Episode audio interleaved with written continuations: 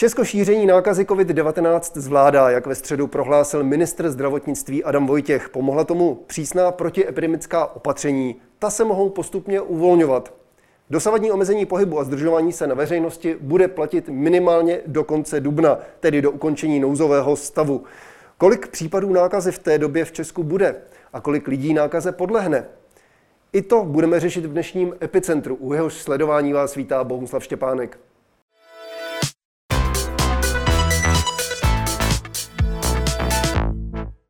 Ve studiu už je teď se mnou epidemiolog a koordinátor nového týmu karanténa Rastislav Maďar. Dobrý den. Dobrý den.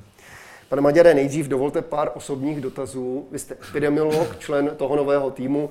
Jak často uh, procházíte testováním na COVID-19 a uh, jestli tedy můžete říct výsledek?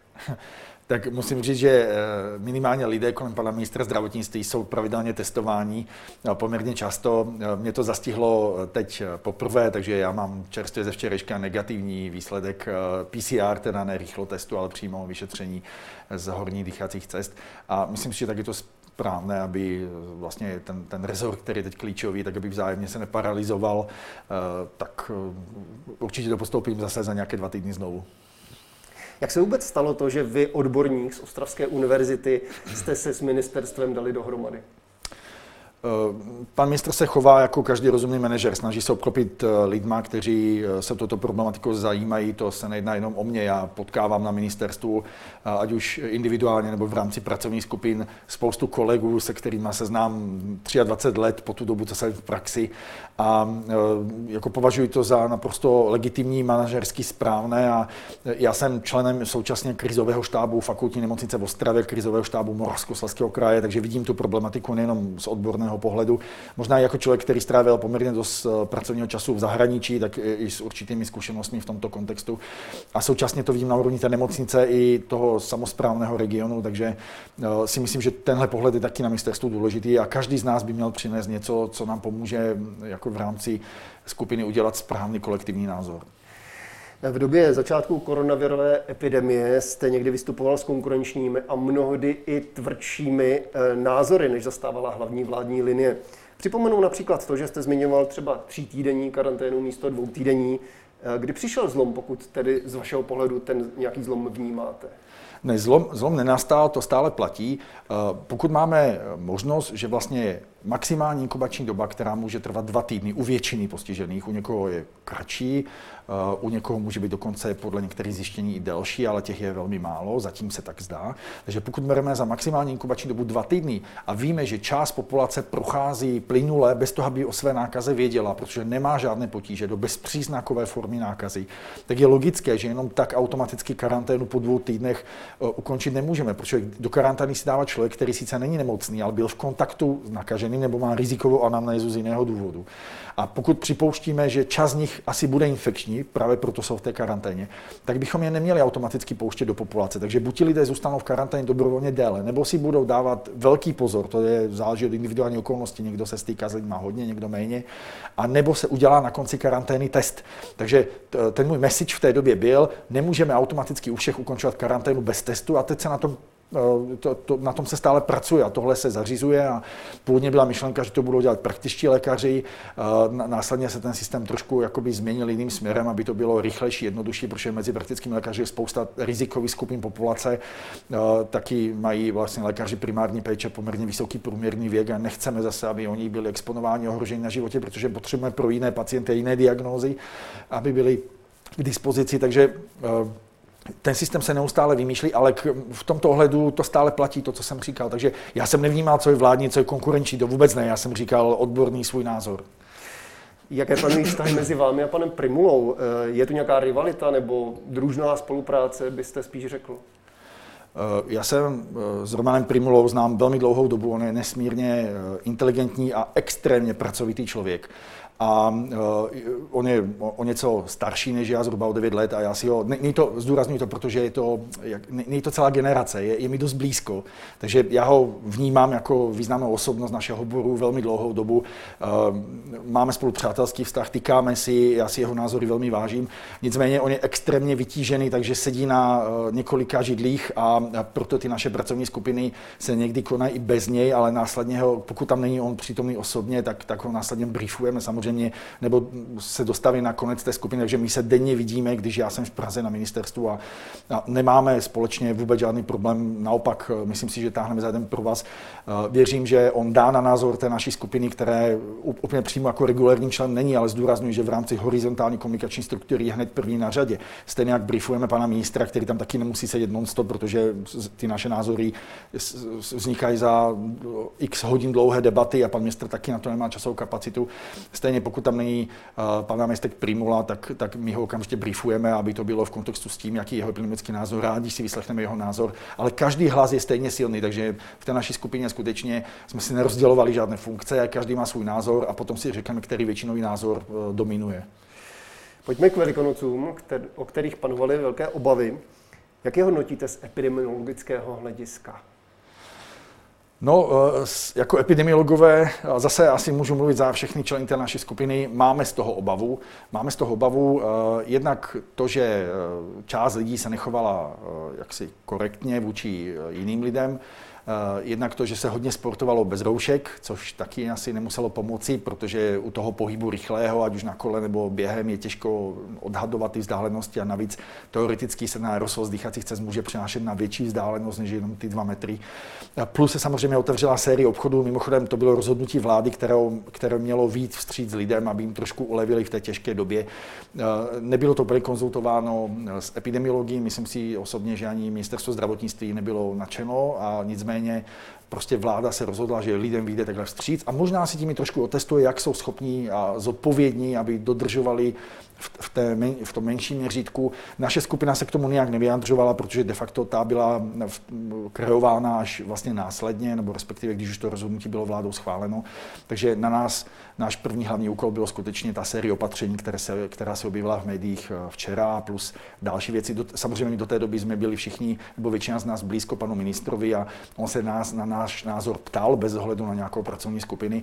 Takže zatímco do té doby jsem byl, dejme tomu, individuální konzultant, eh, kdo byl non-stop k dispozici panu ministrovi, protože on má taky čas až velmi pozdě večer často, tak jsme byli spolu spojeni takhle na individuální bázi a teď už je to organizovaná báza v tom kontextu, že vznikla ta speciální skupina. Mimochodem, ta se prolíná i s dalšími skupinami, které má pan ministr na ministerstvu zdravotnictví, jako klinická skupina nebo laboratorní skupina. A e, část lidí je společných, část se odlišuje a vzájemně vychází z těch svých doporučení. Takže je to poměrně velká skupina odborníků a mimochodem v té naší skupině sedí intenzivista pan profesor Černý, sedí tam uh, statistik pan profesor Dušek, takže uh, to jsou kapacity ve svých oborech. Takže nejsou tam jenom epidemiologové, ale jsou je tam i klinik, je tam i statistik, takže my skutečně zvažujeme všechny aspekty. A navíc máme v rámci svých členů návaznosti na různé instituce, státní zdravotní ústav, zdravotní ústavy, hygienické stanice si tam plní hlavní hygienička. Takže my, když potřebujeme stanovisko, když eh, byla teď na skupinách našich byli zástupci gynekologicko-porodnické, perinatologické společnosti, eh, byli tam eh, zástupci akademické obce, byli tam další odborníci, takže my, když potřebujeme znát názor někoho, tak si ho vyžádáme, setkáme se na ministerstvu nebo formou telemostu, videokonference a spolu řešíme. Ale ta samozřejmě ta zodpovědnost je na ty naší skupině. Stejně tak jako na panu ministrovi zdravotnictví. S ohledem na inkubační dobu nemoci, kdy budeme vědět už poměrně přesně, jak se na viru eh, v Česku na Velikonoce, jak se viru v Česku na Velikonoce eh, dařilo šířit eh, na konci měsíce, nebo kdy myslíte? No, eh, chce to těch 7 až 10 dnů, ale já bych počítal, protože tam dají ty, o ty sekundární přenosy, to znamená, eh, část nakažených je pozitivní už za 5-6 dní, eh, může mít klinické příznaky, u někoho to může trvat delší dobu samozřejmě a já bych se bál spíš, já se nebojím toho, že by tam ta riziková skupina, doufám, že lidé jsou na to racionální, že by nešli, když jsou riziková skupina mezi ty davy někam do, do toho hobby centra. Nicméně mám obavu, že ti lidé si tam mohli vyměnit nějaký ten virus, protože on v určité, v určitém procentu v té naší populaci je. A že následně si nemuseli pohlídat o velikonočních svácích ten kontakt s rizikovými rodinnými příslušníky. Takže spíš se obávám toho, té sekundární vlny přenosů do svých vlastních rodin a doufám, že toto ti lidé nedopustili, že přece jenom dodrželi všechna ta doporučení a že potom ten člověk, který je mladý, zdravý nebo středním věku zdravý, nemá žádné potíže, nešel navštívit, vyšíbat uh, jako své rodiče v seniorském věku nebo někoho chronicky nemocného, protože ta blízká vzdálenost potom zvyšuje riziko nákazy. Má Česko pandemii pod kontrolou? Podařilo se zabránit nekontrolovanému šíření té nemoci COVID-19? A bylo to jenom díky těm přísným opatřením? Velmi pravděpodobně ano, ono bylo potřeba vyčíhat. My už jsme viděli z ostatních zemích, že to funguje, že ta plošná karanténa, když to bylo naprosto bezprecedentní na našem území eh, v éře samostatnosti země, eh, to znamená za posledních 100 let, tak přece jenom bylo to potřeba udělat, chtělo to i určitý eh, vlastně jaksi, nebylo to lehké rozhodnutí ani pro pana ministra zdravotnictví, to nepochybuji, protože že on nesl tu osobní zodpovědnost. Já myslím, že u nás se to zatáhlo včas už u prvních případů, které neměly jasný cestovatelskou anamnézu, to byl ten taxikář, kde se nevědělo, jestli se nakazil někoho domácího nebo cizince a kdy jsme zvažovali, zvažovali ještě pozdě večer, jestli skutečně eh, to, k tomu přistoupit do druhého dne nebo ne. A není to lehké rozhodnutí, když vlastně, vlastně za, za našich životů se to nikdy nestalo. Takže člověk jako nechce dělat nějaká drakonická opatření, na, na, které dopadnou na lidi. Na druhou stranu jsme se hrozně báli, abychom nedopadli italským scénářem v té době, který strašil. A bylo vidět, že Italové to neudělali včas, co se jim stalo, a Číňané relativně ano, a ty ostatní oblasti si dokázali ochránit. Takže eh, i když doporučení VHO v té době nebylo žádné zásadní, jenom vyhlásilo už pandemii, eh, tak, tak přece jenom došlo k tomu, že eh, i ty jednotlivé země k tomu přistupovaly velmi individuálně. Já si myslím, že jsme to zatáhli včas. Díky tomu eh, vlastně snad nedojde k tomu, že by nás pacienti neměli přístup, i kdyby náhodou potřebovali ventilátor, že bude pro každého dost, že te, ta péče bude kvalitní, že nám tady nebudou nemocnit ve velkém zdravotníci nebo umírat. Ale my stále ještě nemáme lehké spaní. My si dobře uvědomujeme, že teoreticky ještě nějaká druhá vlna, když ne tak vysoká, může přijít. A uh, my, já se potkám na krizovém štábu ve fakultě nemocnici s lidmi, kteří jsou taky rizikoví ve věku a přesto zůstávají v práci, chodí na ty jednotky intenzivní péče, chodí uh, na ty centrální příjmy pacientů a i oni se bojím, uh, protože oni jsou velmi stateční a ne, jako navenek nedávají najevu, že ví, že jim může jít do život a chtějí poskytovat péči pacientům. A bylo by asi velmi smutné, kdyby někdo, kdo se chová nezodpovědně v nějakém hobby marketu, tak následně ten člověk, který vlastně celý svůj profesní život a už má po 60 bojuje za životy pacientů někde v nemocnici na centrálním příjmu, tak aby, aby podlehl kvůli nezodpovědnosti nějakého člověka, protože se nakazí od jiného pacienta. To nesporně. Podle modelu Ústavu zdravotnických informací a statistiky bude počet nakažených na konci dubna, dokdy tedy zatím platí ten nouzový stav, eh, někde kolem 10 11 tisíc. Bude se podle vás číslo ještě nějak významně zpřesňovat? Určitě vlastně každý den nám přináší nové a nové informace. Velmi důležitá bude i ta studie, protože to jsou modely, které pracují s určitou predikcí, s předpovědí za určité situace a ty modely nám zpřesní ta populační studie, to znamená, kolik lidí, mimochodem tu připravuje taky minimálně parciálně ta naší skupina, plus za pomoci externích kolegů. Eh, eh, ta, věřím, že už se spustí někdy příští týden. Eh, teď už se ladí takové jako finální verze protokolu a souhlas etické komise a takové ty věci, které to musí předcházet. Nic, nicméně už začne probíhat distribuce těch, toho odběrového materiálu, bude se řešit, kdy se rozvinou ty stany odběrové a tak dále. Ale samotná ta studie by mohla začít někdy v první polovině příštího týdne a je to několik tisíc subjektů, který zjistíme, jestli i přesto, že neměli žádné příznaky té nákazy, jestli mají protilátky nebo ne. A pokud by se ukázalo, respektive řeknu to tak, ukáže se, jaká část naší populace eh, je prostoupená, vlastně je imunizována tím virem, bez toho, aby vůbec o tom věděli. A potom se nám ukáže, jaká je dynamika celého toho procesu, zpřesní se nám ty epidemiologické modely a potom budeme moci uvažovat možná i o tom, někdy v první polovině května nebo do poloviny května, jaká si bude situace v kontextu i s jinými kritérii, jaká bude situace, dejme tomu v červnu, jestli si skutečně můžeme dovolit to, co je plánováno na červen, všechno pustit od toho 8. června, nebo to můžeme, musíme rozfázovat na, nějak, na více etap. Eh, abychom neohrozili, abychom nespůsobili to, že se nám to všechno vrátí zpátky a že ta oběť, kterou jsme doteď přinesli všichni, že bude zbytečná. Jo? Úplně zbytečná nebude, zdůrazňuji, ale a, aby aspoň část by se mohla promárnit, protože ještě, a už nebudu dlouhý, jenom chci říct, že my cokoliv děláme, tak jsme časově dva až tři týdny za tím virem. Ano.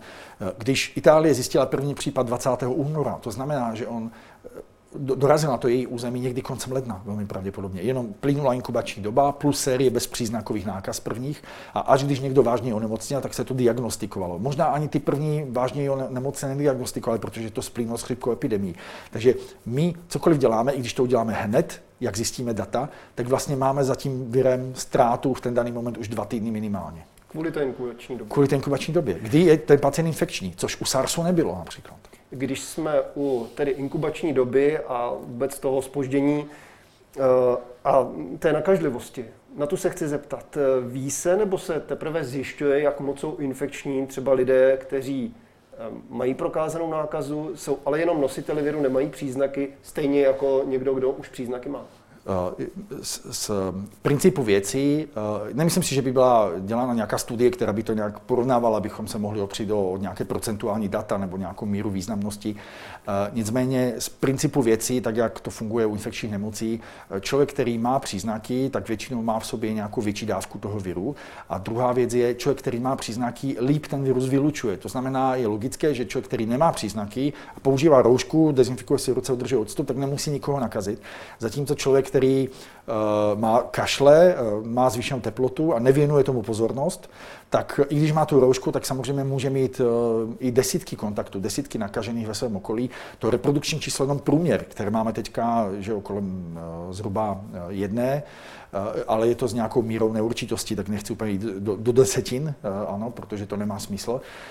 Takže jeden nemoci nakazí jednoho dalšího člověka, zatím v průměru, ale to znamená, že někdo nakazí víc a někdo nikoho.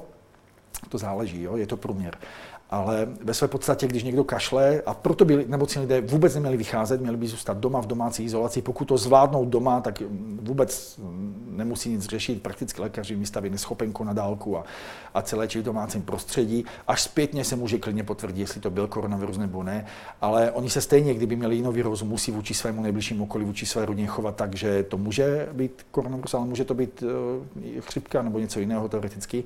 A takhle by se měli chovat lidé od jak živa, jenomže až koronavirus to teď všechny učí, že vlastně není dobré ze sebe dělat hrdinu a z výrozou jít do MHD a potom do Open Officeu si sednout do kanceláře a ještě se chlubit, jak, jak je statečný a za hrdinu, eh, že to zvládá, ale že ten správný postup je zůstat doma a vzít si home office nebo prostě zůstat na nemocenské a snažit se z toho vylečit, aby ten člověk neohrozil další lidi ve svém okolí. Takže to je jedna z pozitivních věcí, které nám koronavirus zanechá nešířit nákazu. Váš tým má za úkol doporučovat uvolňování opatření podle odborných znalostí a dat. Samozřejmě konečné rozhodnutí je na vládě. Jak ta, ale, eh, nebo jaká doporučení jste jí dali a jak na ně vláda reaguje a reagovala zatím? Eh, já jsem mluvil o víkendu, o víkendu s, eh, když jsme finalizovali vlastně ty verze návrhů s několika ministry, samozřejmě i společně s naším panem ministrem Vojtěchem.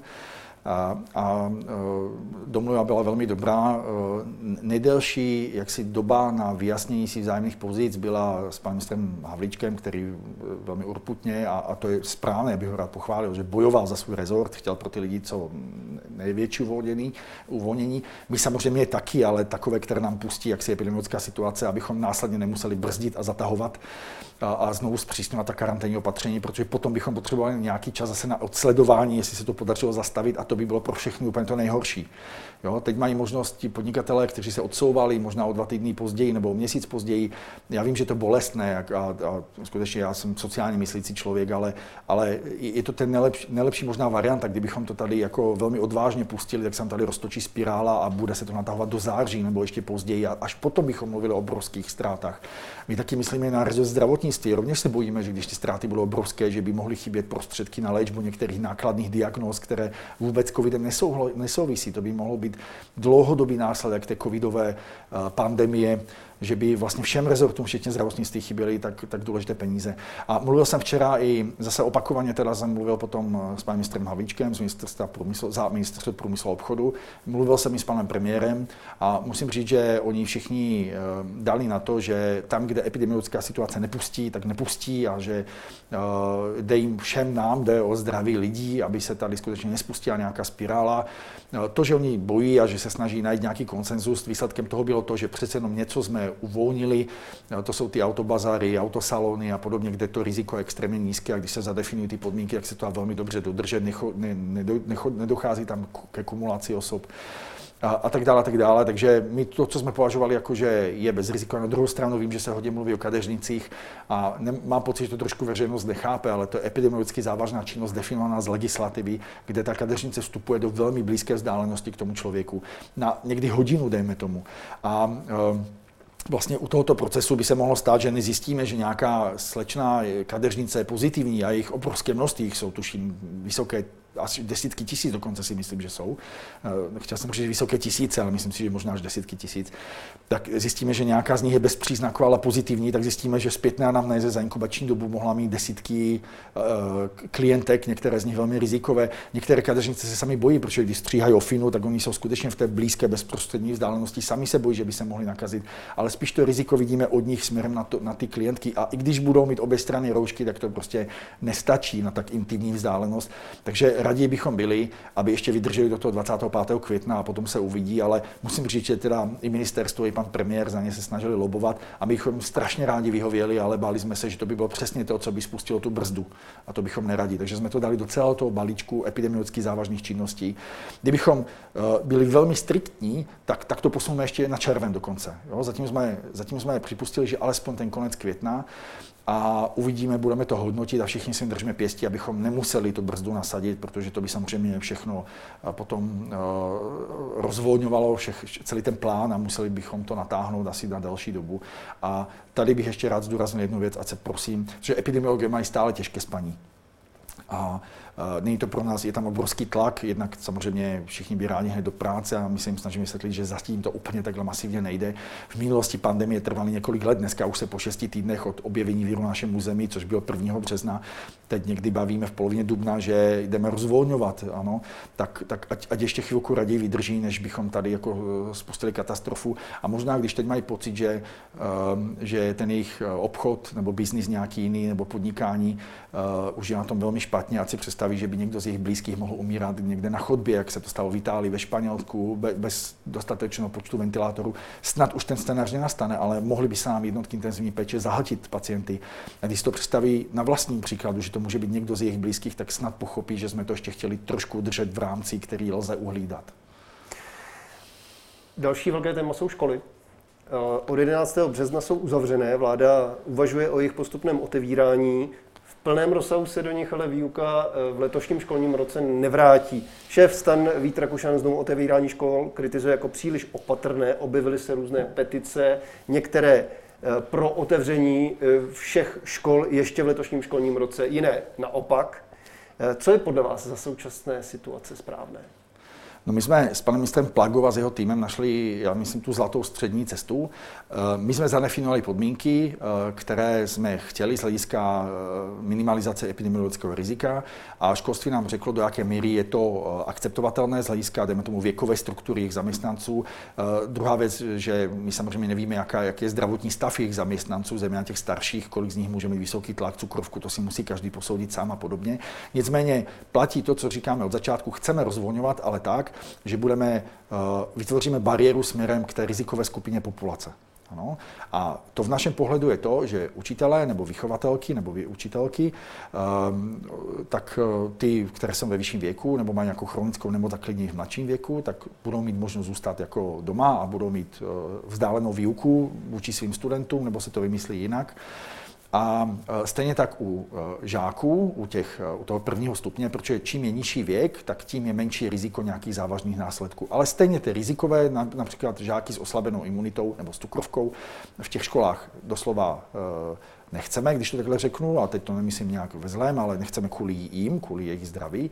A stejně tak eh, by tam neměli jít eh, žáci do těch školních skupin, jak jsme to nazvali, nepovinných, do základních škol, do prvního stupně, kteří mají doma rizikovou osobu. To znamená, žijí ve společné domácnosti s někým, kdo spadá do těch rizikových skupin, ať už věkových, prarodiče, nebo protože ne každý má možnost se od prarodičů oddělit jaksi, jaksi prostorově. A e, v tom případě ten vstup do těch škol bude podmíněn podepsáním čestného prohlášení zákonného zástupce toho dítěte, že teda e, to dítě splňuje ty podmínky, aby do té školy mohlo. Uh, tuším, že vy máte malého syna. Uh, jak to funguje u vás doma? Uh, vy jste teď extrémně vytížený, vypracujete, vaše paní vaří, hlídá, učí? Přesně tak, jako všechno tohle spadlo na moji manželku, která, já mám desetiletého syna, to je, to je čtvrtý, čtvrtá třída základní školy a z začátku jsem se to snažil nějak sledovat, ale teď naprosto jako netuším, jak se to vyvíjí a tohle všechno je na mojí manželce. Moje manželka mimochodem taky samostatně výdělečně činná, taky to není spadlo výrazným způsobem. Dokonce patří na tu kategorii, ona se věnuje cestovnímu ruchu, to znamená, ona si dobře uvědomuje, že to bude jedna z těch posledních mezinárodními cestovním ruchu, takže jedna z těch posledních kategorií, která se otevře, uvolní, ale, ale zase na druhou stranu ona už chápe, o čem je ten svět infekční infekčních nemocí, jsme spolu více než 20 let a, a, dobře si uvědomujeme, jaké jsou ty velké rizika. Takže na jednu stranu, když jsem dostal zpětnou vazbu přes manželku, že její paní kadeřnice je teda na, zhroucení z toho, že musí čekat, tak moje manželka, která ani v tom červnu nemá šanci v podstatě, že by se mohla vrátit k, té, k tomu svému podnikání, tak se snaží udržet nějaké pozitivní myšlení a, a ví, jak je to důležité a snaží se se na to, aby její rodiče, kteří jsou po 70, tak aby náhodou se nenakazili, takže snaží se to, snaží se to takhle jako brát zodpovědně. A bohužel celá ta zodpovědnost, tak asi jako na všech lidí, co se, my, my, my to děláme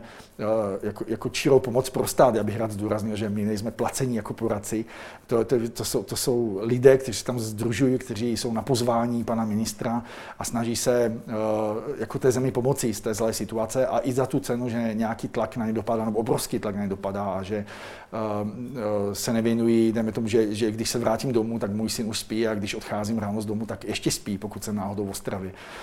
Ale věřím, že on jednou pochopí, že jako to je, to je to, co zodpovědnost, kterou by jako dospělý člověk, kdyby měl tu možnost, podstoupil on sám. Jako první vláda plánuje otevřít vysoké školy pro studenty posledních ročníků, pak budou střední školy, ale jen v případě některých ročníků a od 25. května mohou do základních škol docházet i žáci prvního stupně.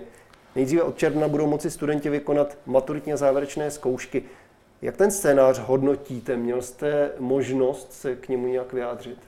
Ano, školy, školy jednoznačně. Už u škol nebyl problém, tam jsme našli s panem ministrem a s eh, jeho státním tajemníkem a Eh, jeho nejbližšími kolegy eh, velmi, nechci říct rychlý konsenzus, ale našli jsme poměrně bezproblémový konsenzus, tu zlatou střední cestu.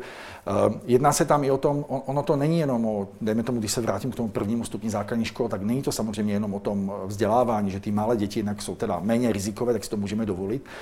Druhá věc je ta, mimochodem, školky, ministerstvo zdravotnictví nikdy nezavřelo, to zavřeli jaksi provozovatele školek samotní nebo kraje, ale a, tak, ale ne ministerstvo, ministerstvo, škol, ta, pardon, ministerstvo zdravotnictví. Takže ty vlastně k, tým, k těm budeme směřovat naše doporučení k nějakému datu s přesně stanoveným komplexem eh, jak si doporučení, jak se mají chovat. A já vám skočím do řeči, jaké parametry by tedy, nebo vy uvažujete, jaké parametry by ty školky měly uh, při obnovení provozu splňovat? Jaká jsou vaše doporučení směrem k ním? Eh, my teď manuál teď připravujeme, ale asi něco z toho můžu eh, prozradit ve smyslu, rovněž budeme chtít to, aby děti, které jsou z rizikových rodin, nebo jsou sami rizikové, teoreticky malé dítě může mít samozřejmě nějaký problém s imunitou, a nebo pokud mají teda doma někoho rizikového, tak aby do té školky nechodili, aby rozhodně s nimi do školky nebo jako doprovod ze školky nechodili prarodiče jejich, kteří jsou v rizikovém věku. A rozhodně budeme eh, požadovat, aby se tam nevyskytovali paní učitelky a nebo jiný personál, který může být rizikový, ať už hlediska chronické nemoci nebo věku. A pokud to ta školka nebude schopna naplnit, myslím si, že některé školky si mohou vypomoci s nějakými studenty, kteří se na to povolání připravují ve vyšších ročnících. Ale pokud to té školce nepůjde, tak prostě ten provoz nebude možný, zdůrazňuji, ano. Ministerstvo zdravotnictví nebo ministerstvo školství nemůže řešit individuální faktory na úrovni velké školy v Praze nebo ve velkých městech a na úrovni malé vesnické školy a to platí o školkách. Takže pokud to nepůjde, tak prostě ta, ta školka nebude fungovat. Pokud my zadefinujeme kritéria pro jídelnu, pokud to nepůjde, tak ta jídelna nemůže se otevřít. Pokud to půjde, dodrží se časové vzdálenostní odstupy mezi těmi školními skupinami, tak bychom byli rádi, aby ty děti měly teplé jídlo, protože je to zdravé. Takže asi takhle se díváme na ty rizikové faktory. A Eh, potom jsou to takové ty základní věci. Samozřejmě nemůžeme očekávat, tak jak jsme ve škole zadefinovali, že eh, Dítě má sedět na prvním stupni v samostatné lavici, že ten počet, počet dětí je tam zhruba těch 15 plus minus. A pokud sedí v těch lavicích a jsou mezi nimi aspoň nějaké odstupy, tak, tak pedagog může rozhodnout, že ty děti nemusí mít roušku v té, v té školní skupině, která se nemění mimochodem, ta zůstane po celou dobu stejná. I kdyby tam polovina dětí nepřišla ten daný den, tak nemůž, nemůžou ji spojit s jinou poloviční naplněnou třídou, školní skupinou, musí zůstat po celou dobu takhle samostatně, protože my samozřejmě můžou být sourozenci, co jsou v různých ročnících a, a logicky doma se všichni setkají, jo, protože my to chceme držet po těch školních skupinách v rámci ročníku ale na druhou stranu my víme, že nedokážeme virus zastavit, jenom se snažíme racionálně, alespoň ze začátku zúžit ten tunel, kterým ten virus proudí do té populace a nedopustit, aby se dostal do té rizikové populace. To jsou, to jsou pravidla hry, které musíme dodržet a za cenu těch různých podopatření, které mají několik stran, které tady nebudu zmiňovat. Eh, jak velké riziko, to se taky týká škol, představují letní tábory a jak by to podle vás mělo být s nimi? Minister školství Robert Plaga řekl, že poslat na ně děti bude možné nejdříve v srpnu, pokud tedy ještě v tomto řeknu, školním roce. Eh, mohlo by se i tohle eh, ještě podle vývoje koronavirové situace u nás změnit a co v tom bude hrát roli? Já si myslím, že ano, pan ministr Plaga velmi dobře chápe epidemiologický princip eh, toho, o se my snažíme a je, je, je schopen už sám v tomhle kontextu připravovat řešení, které nám potom předkládá k jaké musí schválení nebo posvěcení z hlediska epidemiologických eh, rizik a e, v tomto školství funguje velmi dobře. E, já myslím, že absolutní jistotu nemáme, že to bude vůbec v srpnu a na druhou stranu já si to zajisté okolností můžu představit, že v nějaké fáze července by to mohlo být, ale to by nám skutečně musela ta epidemická situace jít e, tím optimistickým scénářem. Eh, když se bavíme takhle o těch eh, školních kolektivech dětí, eh, nehrozí třeba kvůli koronaviru, že děti nebudou dost promořené dostatečně tou sadou klasických dětských nemocí, když se teď málo stýkají, nemůže jim to takhle uškodit? Teď myslíme jiné nemoci, ne, ne Jiné nemoci než koronavir, klasické dětské nemoci. No, eh, teď ani ne, ale spíš potom v podzimním období uh, může dojít k let čemu a možná to je důvod zamyslet se, jestli není na místě očkování proti chřipce, například pro ty děti, které se mohou očkovat už od 6 eh, měsíců, ty vakcíny a, a jsou určitě dobré a například moje dítě očkováno je každý rok. Dokonce se sama připomíná na podzim uh, ohledně vakcinace proti chřipce, ale myslím si, že velmi malá část rodičů očkuje své děti a přitom si neuvědomují, že i malé dítě, na rozdíl od covidu, kde tam vlastně ten těžký průběh u těch malých dětí je velmi vzácný, tak chřipka může skutečně způsobit pobyt dítěte na ventilátor a dokonce i umrtí.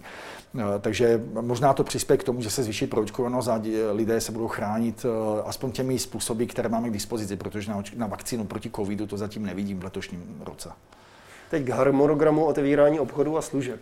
Ten je, podle, eh, ten je pro obchodní centra podle předsedy jejich asociace Jana Kubíčka diskriminační. Otevřena by měla být až poslední vlně od 8. června, přitom mohou podle Kubíčka velmi dobře zajistit potřebná bezpečnostní i hygienická opatření. Proč by podle vás neměla být eh, otevřena dříve?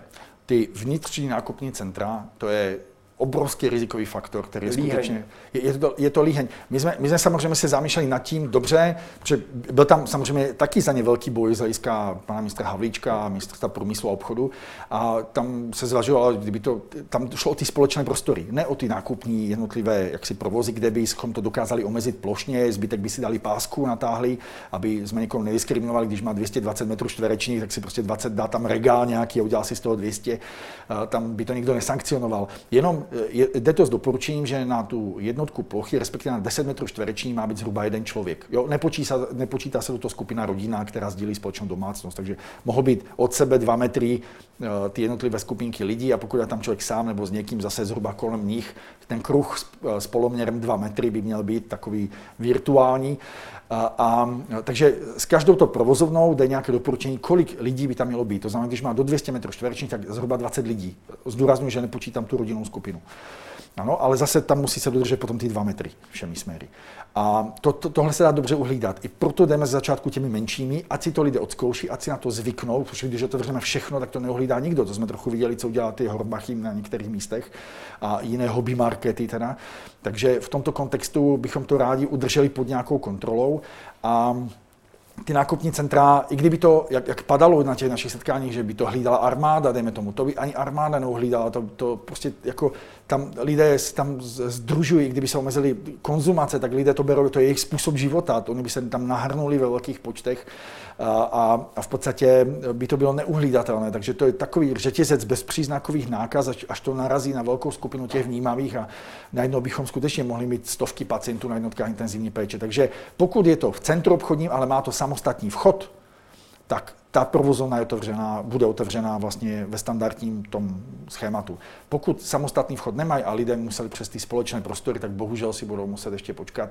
Um, ono to nasměřuje lidi zase někam jinam, takže úplně jako z hlediska tohoto to úplně férové není, ale jako no, život je vyvážený, tak možná zase uh, lidé se tak na to budou těšit, že až se to otevře, tak možná tam půjdou potom a utratí tam spoustu peněz a ty škody se jim vrátí, ale pro nás je důležité hledisko zdravotní, a to, aby to nikoho nestálo život, to znamená život každého jednotlivého člověka. Nemůžeme říct, že my si stanovíme procento. Já se o tom i odmítám bavit, že kolik lidí chceme, eh, jako, že je dobré, že do, do kolika je to dobré, že umře nám tolik lidí, že to ještě nebudeme si z toho dělat těžkou hlavu.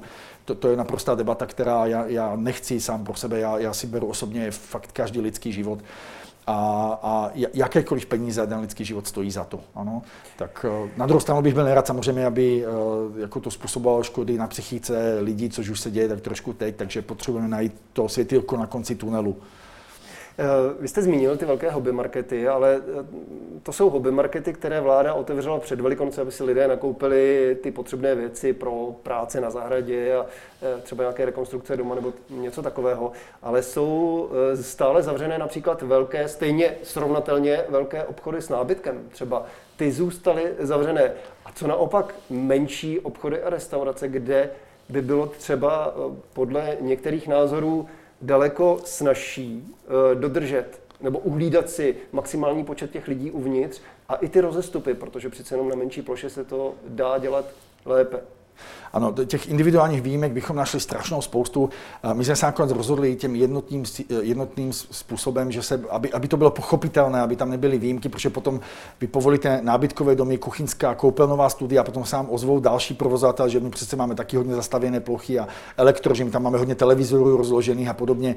Tak eh, jako je snaha vyhovět všem, ale ať to je rychle uchopitelné, tak ty provozy už potom do tisíc metrů čtverečních budou otevřený, budou následně v té druhé vlně za dva týdny Eh, říkám, když budou mít přes, tak ať, ať si udělají ten provoz tak, aby se to zmenšilo. Zase je to jenom o tom, aby tam nebylo moc lidí na určitém prostoru, aby se dala dodržet ta podmínka zhruba 10 metrů čtverečních na jednoho člověka a dalo se to plus minus kontrolovat.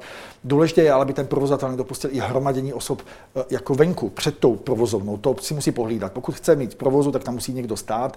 A viděl jsem i ty fotky z různých těch hobby marketů, tam i někdo stál, ale prostě ty lidi nechal stát těsně na sobě a zajímali jenom ty lidi, aby dodrželi odstupu v té prodejně. To taky není dobře. Takže eh, protože to, to nejde o to, že se na něco hrajeme, tady jde o lidské životy a doplatí na to někdo, kdo na to ani nemůže, kdo v tom hobby marketu ani nebyl, ale nakazí ho někdo, kdo tam byl. Uh,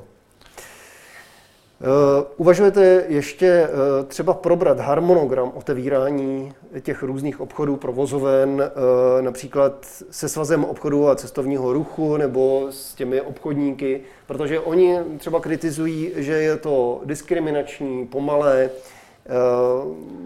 existuje ještě taková možnost? Jako pomalé to, to, to až usměvné z epidemiologického hlediska, protože já už jsem říkal, že epidemiologie už teď skoro hruzel nespí.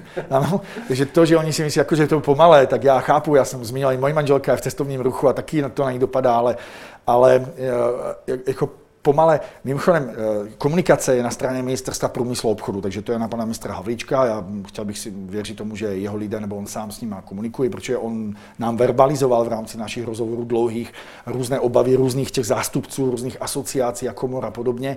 Takže my jsme se snažili na to nějak jako, jak si nahlédnout. Na druhou stranu vy musíte, když vyhlásíte něco, tak musíte dát jasné pravidla. Je to po poměrně krátkých dvoutýdenních intervalech, protože když dáte jedno a z toho uděláte 150 výjimek, tak je to k ničemu. Takže musí to jít podle těchto kroků. A v podstatě to, co MPO, Ministerstvo průmyslu a obchodu, vyhlásilo jako, že je jejich pesimistický scénář, eh, tak to je náš, náš optimistický, že to půjde všechno dobře. Jo? A ještě i to si nejsme úplně jistí, takže eh, nebavme se tam, co bude v červnu povolené a co 25. května, protože ještě i na to potřebujeme mít štěstí, aby se to tady do té doby nezhoršilo.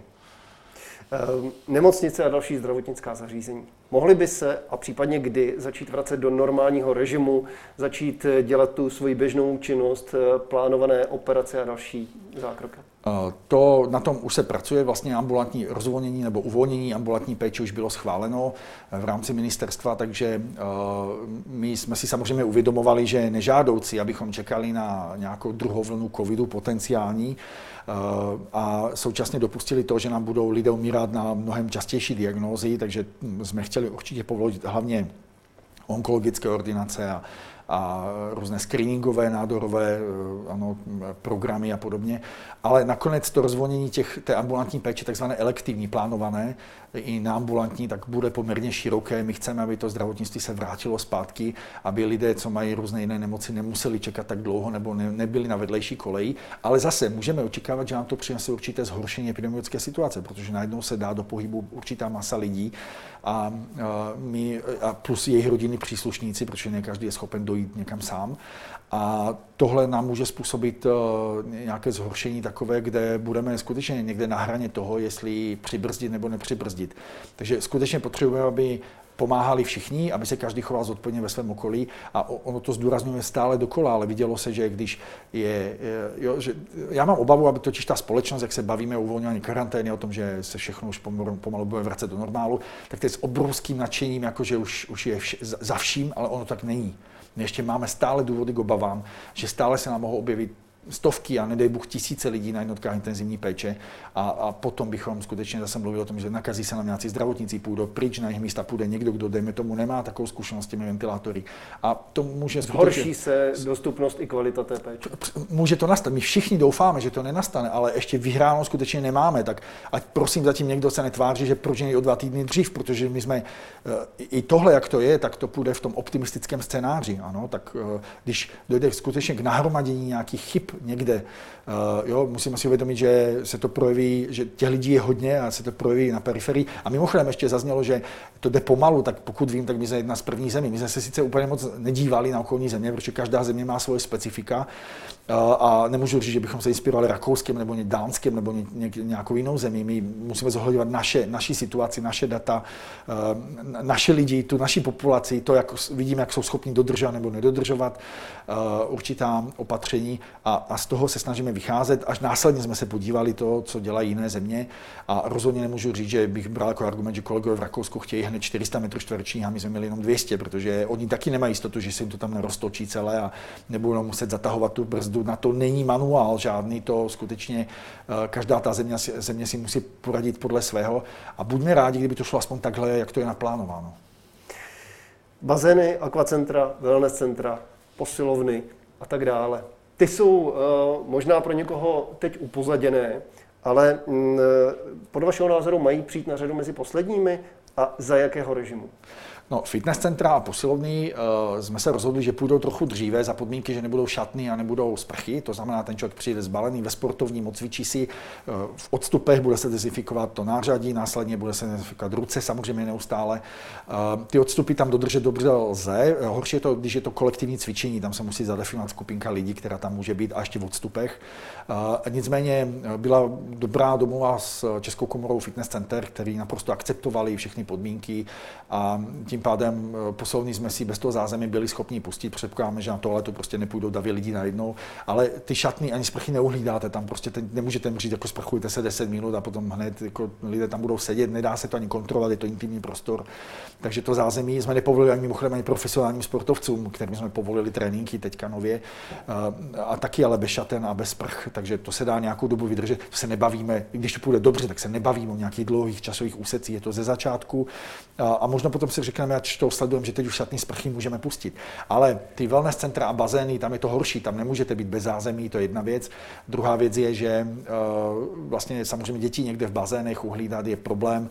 V, i, I ve wellness centrech, uh, jo, to není jenom sauna, ale jsou to ty společné prostory, jsou to odpočívárny, jsou to uh, ty, ty malé wellness vany, které prostě bez nich by to asi nemělo úplně smysl, takže to nám přišlo jako rizikovější a proto je to v té druhé vlně.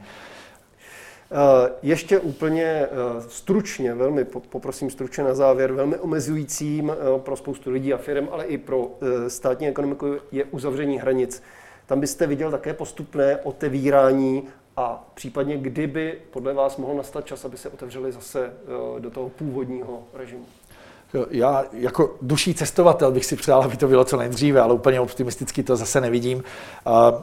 Ono to má totiž dvě e, strany mince. Jedna věc je ta, e, koho kam pustíme, za jakých podmínek, a druhá věc je ta, že nás se budou, nebo cizinců se budou bát i jiné země.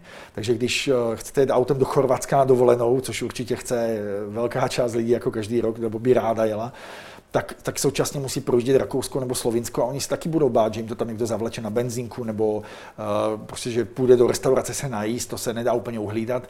Takže je to, je to celý komplex faktorů, který musíme zohlednit. Já bych si přál, eh, aby jdem tomu ze Slovenskem, kde asi nej, nejčilejší kontakt, my řešíme například i zkoušky u studentů ze Slovenska, kteří studují na medicíně. U nás máme desítky tisíc studentů ze Slovenska, kteří nějakým způsobem musí skončit eh, ročník například.